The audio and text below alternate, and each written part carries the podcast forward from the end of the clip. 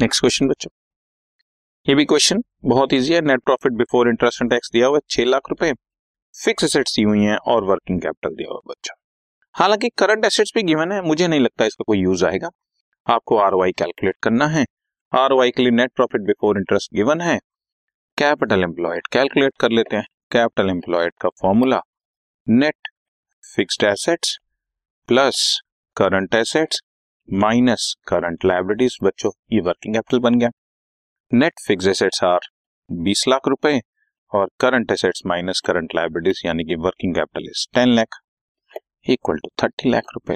Answer आपके सामने है बच्चों। Therefore return on investment formula जरूर लिखें वहां पर, net profit before interest divided by capital employed into 100।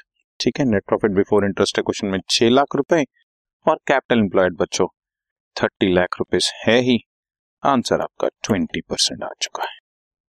तो बिल्कुल सीधा साधा और straight forward question. Okay, this podcast is brought to you by Hub Hopper and Shiksha अभियान।